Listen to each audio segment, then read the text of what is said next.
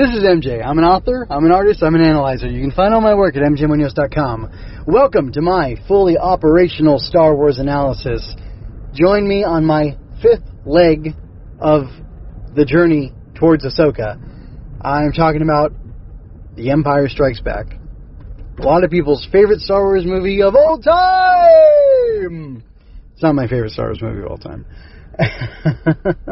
uh, but it is good. It's a good movie, and I'm going to talk about it now.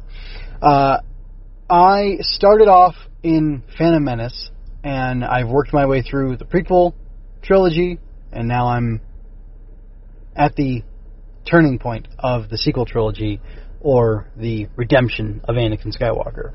So, I I like this movie a lot. Uh, something that came to my mind is in order for so so it's very interesting because we have a Dark Lord of the Sith tempting a powerful young Jedi who has incredible force potential to join him and end the civil war and the fighting that's going on. And uh, it's really interesting because, of course, in Revenge of the Sith, we get to see Anakin be presented with the choice to become Darth Sidious's apprentice, and he took it. And in order to do that, he uh, betrayed the Jedi and murdered a lot of people, and uh, helped get a Jedi Master who didn't like him very much and who he didn't like very much killed. So it's interesting that Anakin's downfall came because he was trying to save the life of Padme and their unborn child. And he was warned about the potential death of them by visions that he had that just came to him at night while he was sleeping, uh, you know, visions in his dreams. And Luke, while he's training on Dagobah, and assumedly, you know, for a couple weeks or something like that, he's training on Dagobah, and he's already pa- uh, failed this one test where he confronts the dark side in that cave with Yoda, or I mean, not with Yoda, but at Yoda's insistence or guidance, and uh, he's learning more about the Force. He's becoming more in tune with it. He's you know advancing as a Jedi, or advancing as far as his level of training is concerned. Of course, he's nowhere near where Anakin was at the same time, or you know, he's years younger than Anakin. So, but still, Anakin spent the time from he when he was ten to the time that he was uh, Luke's age, nineteen. Um, you know, training as a Padawan under Obi Wan, and Yoda's been training Luke intensively for the last few weeks. So, you know, the gap between them is huge. It's, it's a chasm. It's an absolute chasm that separates them. However, Luke is, as he's using the Force to, you know, train himself and practice being in touch with it, in tune with the Force, he gets these visions of Leia and Han suffering and potentially dying. He leaves Dagobah. He doesn't complete his training. He leaves early in order to stop them from being killed by Vader and by the Empire.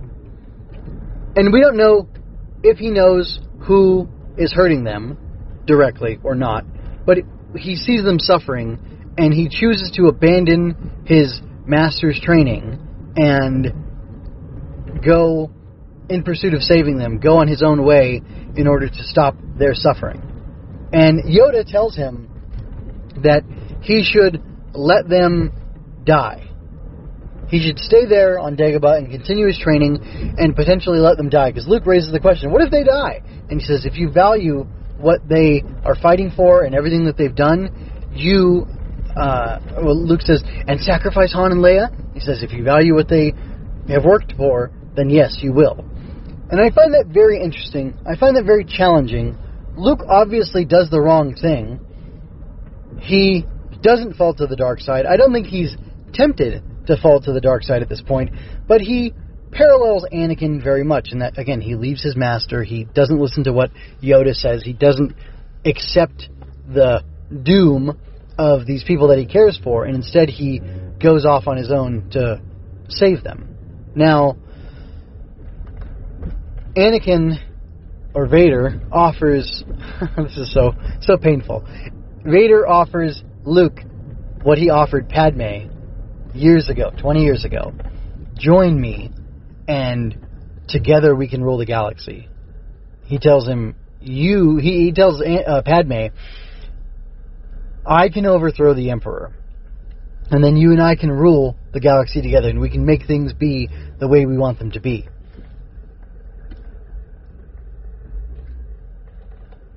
Sidious also tempts Anakin by saying that he will bring peace to the galaxy. He will end the Clone Wars, and that uh, you know Anakin's convinced that he has brought peace, justice, uh, and security. I think uh, to his new empire, and it's interesting because we do have these parallels. the The galaxy is in a state of civil war right now because of the Rebel Alliance fighting against the Empire, fighting to overthrow the Empire, whereas we had the the CIS, the Confederation of Independent Systems, fighting to have independence and autonomy and self rule, breaking away from the Galactic Republic. So it's interesting the way that there's these parallels. There's the Civil War. There's the temptation to end the war because Vader says that he says we can end this point. I think he says we can end this pointless fighting, and uh, I really feel like Anakin is being woken up at this time, excuse me, in this confrontation that he's having with Luke, because he Vader looks so disappointed when Luke chooses to jump to his death, uh, ostensibly, uh, as opposed to join him. It doesn't directly mirror what happened with Padme because she just said, "No, I can't do this," and you know, I,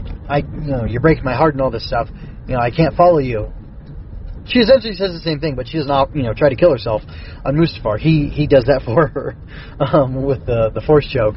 Um, but it's interesting because he when he, he's holding up his hand, offering to Luke and saying, basically, he's extending the hand to him. Come here, take my hand and come with me, and we'll overthrow the emperor and we'll rule and we'll make things the way we want them to be. It's very much the same plea. It, the bones, the heart, the soul is Anakin even though the uh, the shell is Vader. So it's the same guy with the same wants and needs and the same longing for his family.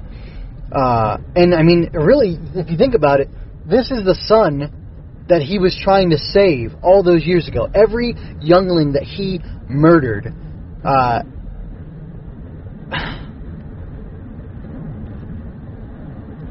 he traded their lives for Luke's. And that still has to be with him in some way. And because it's fiction, and because I saw it the wrong way originally, it still it still feels it's not okay. It's not okay what happened. It doesn't make it okay, but it makes the it makes all the sacrifice and all the bloodshed and all the evil that he's done pointless. It almost nullifies it. It's almost like the Greek tragedy type of thing. On the path that you take to avoid your destiny, you will meet it. Had Anakin done nothing, had he pulled back, had he run away with Padme, had he not fallen to the dark side and become Darth Vader, wouldn't his children be alive today? Wouldn't his wife be alive? Because in spite of him, becoming Darth Vader. I guess because of him becoming Darth Vader, Padme died.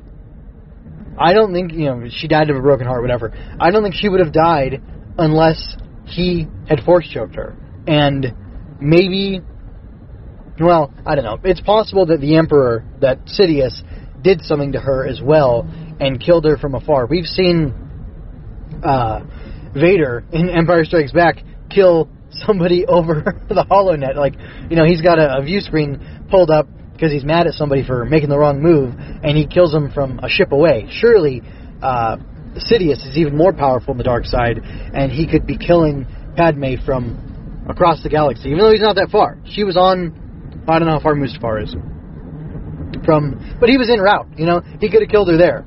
Um, I also don't know where the meteor field or whatever was. Where anyway, the point is, I'm sure if Lucas needed to be the case, it could be clear, clear cut to the audience at least that Sidious is the one that actually killed Padme. The fact that they're her, you know their children live, that the, the twins live, and go off somewhere else, and it's hidden from Vader and Sidious.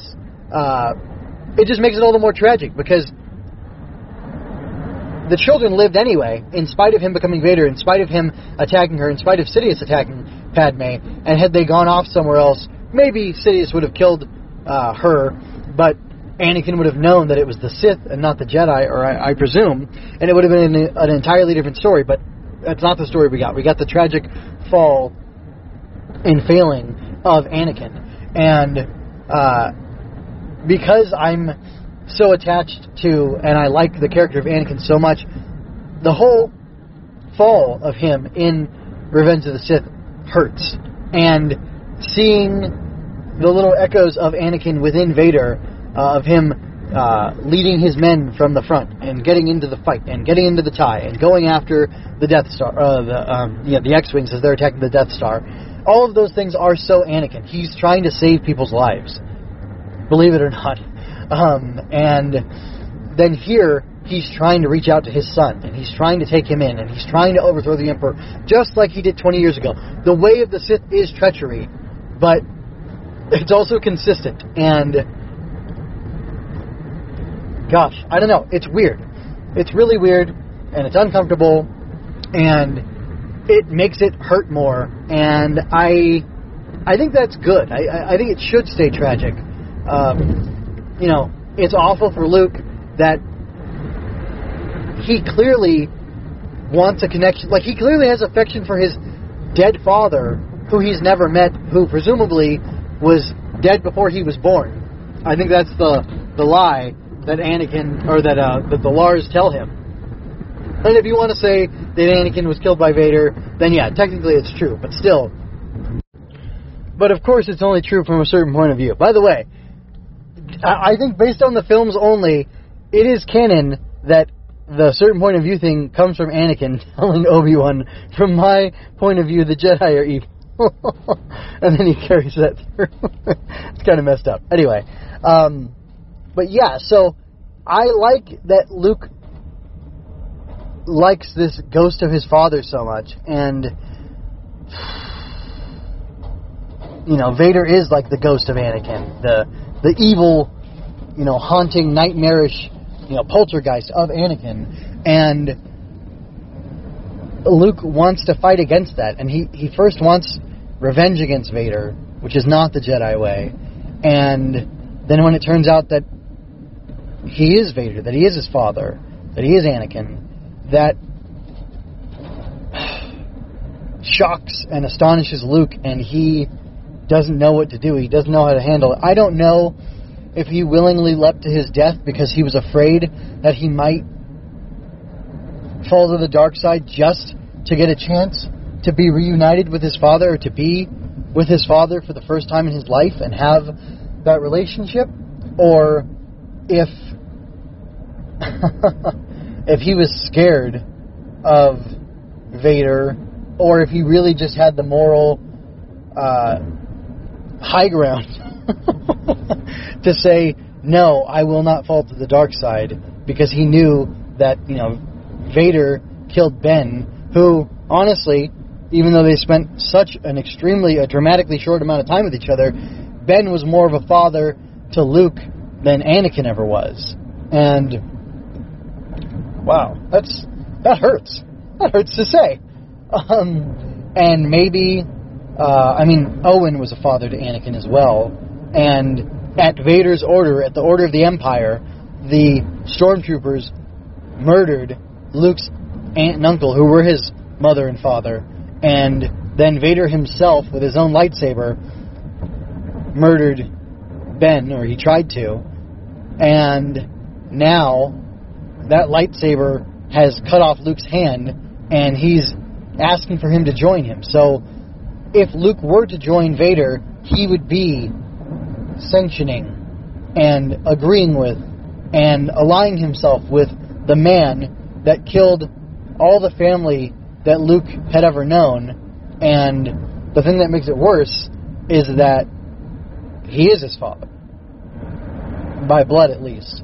And I, that's that's shocking. That's flabbergasting. That's never really occurred to me to think about it from Luke's perspective in that Vader had taken all of Luke's family that he'd known up to that point and was a traitor was a traitor to the Jedi, was a traitor to the ideals that Luke had been learning about and the philosophy that he had been learning. And of course, the philosophy doesn't matter unless it's uh, the difference in philosophy causes you to murder people who are innocent uh, versus defend people who are innocent. Um, but yeah, that's I mean that that had to have been such a shocker, um, and that's really wild. Anyway, I think a lot of people like The Empire Strikes Back so much because of all the losses that the rebels take.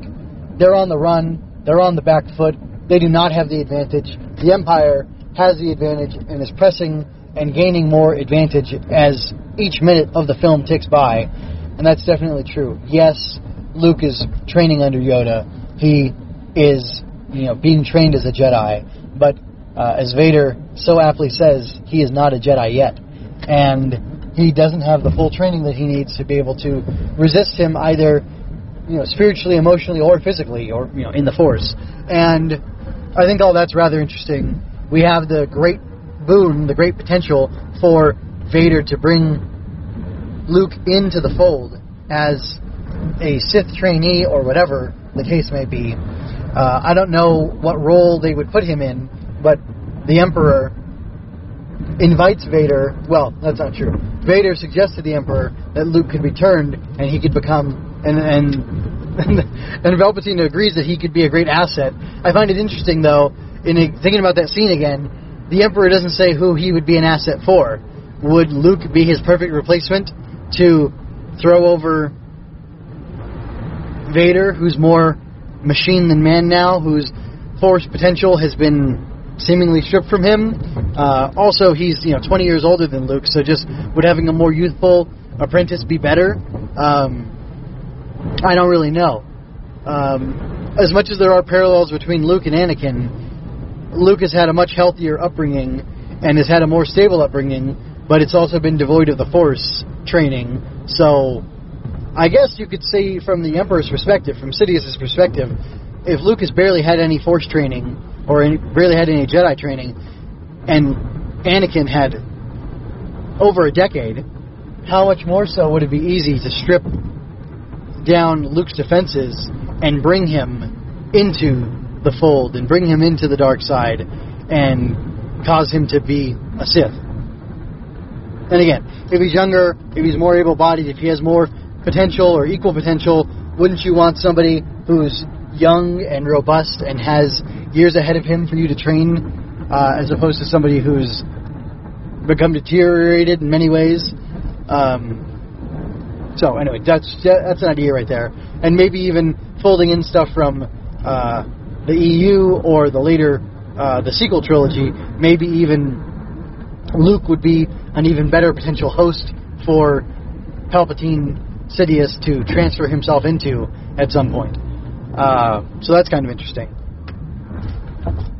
Anyway, getting back to uh, all the losses that the rebels take and you know the disadvantage that they have over the Empire, uh, it is impressive. It, it, does make the Empire feel like a legitimate threat. They have a lot of narrow escapes, um, and Vader takes out a bunch of his men.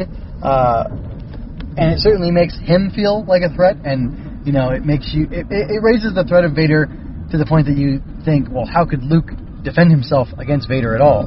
And that brings up another question. You know, why doesn't Vader just force choke Luke and bring him into submission like that? Perhaps uh, in a duel he wouldn't be able to for reasons of concentration. Perhaps Luke has been trained to throw up defenses and uh, he has things that will help him to repel dark side attacks of that nature, and that's why, you know, with the Force guiding them, Jedi and Sith uh, duel like they do, as opposed to just attacking each other with the Force. Similar to like what we saw with uh, Dooku and Yoda, and then later uh, Sidious and Yoda, but they ended up going back and forth because they're at such a higher level um, of kinship with the Force and, and being able to use it. So, I don't know. That, that's kind of interesting but yeah, I mean this the story is absolutely tragic, and the heights of it are great. Uh, you know, the disadvantage that the rebels have is good. Uh, the budding romance between Han and Leia is interesting. I really like their dynamics. I like all their interactions. Um, I like uh, Leia's distrust and discomfort with Lando, and the fact that he turns out to be a traitor to them, uh, but then he's not really a traitor, and that's all super interesting. Uh, but I think it's a conversation for another time. Um, I like how at the end, you know, Han's been taken off. He's in carbonite. Lando is strangely wearing his clothes, which doesn't make any sense, but whatever. Um, and he's going off to try to help, you know, track him down and free him from Boba Fett or Boba Fett, as some people might call him. Uh, and gosh, that's interesting. But I find it more interesting that uh, Luke and Leia are in essentially their outfits from A New Hope, and they've kind of reset and they're at safety and at you know base camp or whatever, and you know, this journey is over, but the way they're looking out at that nebula or whatever and enjoying the vista, uh, and then we get to see all those ships in the rebel fleet. Um, you know, there still is hope, despite the gains and the victories that the Empire has had. There's still a chance for uh, for the rebels to come out and to have a victory and to, you know, come to the other side of this this very dark place that they're in and you know come into the light and everything. And that's that's cool. That's interesting. I like that. As dark as it was, it ends on a hopeful note, and I really like it. I really like it. I like that. You know, Luke is lo- well. Anyway, he says he'll go back and complete his training, but we'll talk about that another time. Um, I want to. I didn't. I think I forgot to mention this earlier, and I wanted to really badly, so I'm gonna just say it real quick before I go. Uh, at one point, in Bespin in the pits right before Luke's knocked out onto that uh, walkway, and then he's backed off into the corner where he gets his hand cut off. Uh, Vader at one point, Luke's walking through a hallway. Vader at one point, I think he, he has to be holding or suppressing his breath for some time, which is potentially putting his life in danger, uh, in order to be quiet so that he can stealthily attack Luke. And uh, I've heard it referred to as a jump scare, and it, it technically is. It did surprise me too. Um, and it's cool because it, the I think the there's no music and the moment is very quiet, and then when Vader attacks, then his breathing kicks back in, but it implies that he uh, you know suppressed his breathing in order to uh, you know trap Luke, like I said. So that's kind of a, a fun and interesting point, and it's something I never thought about. Uh, or I hadn't thought about too much before, but if you think about the way Vader has to operate, you know, it means that he he must have done that on purpose, and that's kind of it's cool to to think about um, you know Vader, Anakin using even his you know suits, the reality of his, the way his suit works, and the way uh, you know everybody can hear that breathing to his advantage in order to make a surprise attack, and it shows like the desperation and the the desperation, the dedication, and the like tactical cleverness that this guy uses uh, on a daily basis, you could say, uh, to get done what he needs to get done. So I appreciate that, and I think that's cool. And I don't know, thinking about Vader and looking at him as Anakin, and now having Luke know that, even though he didn't know Anakin's history before, it just it just it just makes things more interesting, more exciting. I think.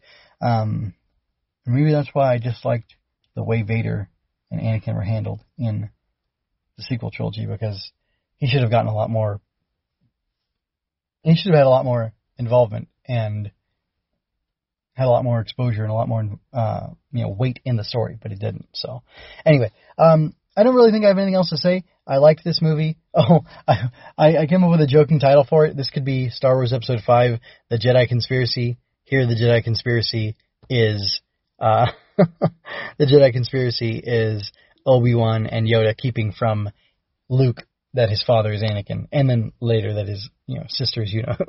so that's kind of interesting, kind of fun. So anyway, that concludes my coverage of The Empire Strikes Back. And next I'll be talking about Return of the Jedi, and then I'll talk about that Ahsoka show, and we'll see if it's good together. Anyway, until next time, folks, take care. This is MJ signing out. I hope you enjoyed that.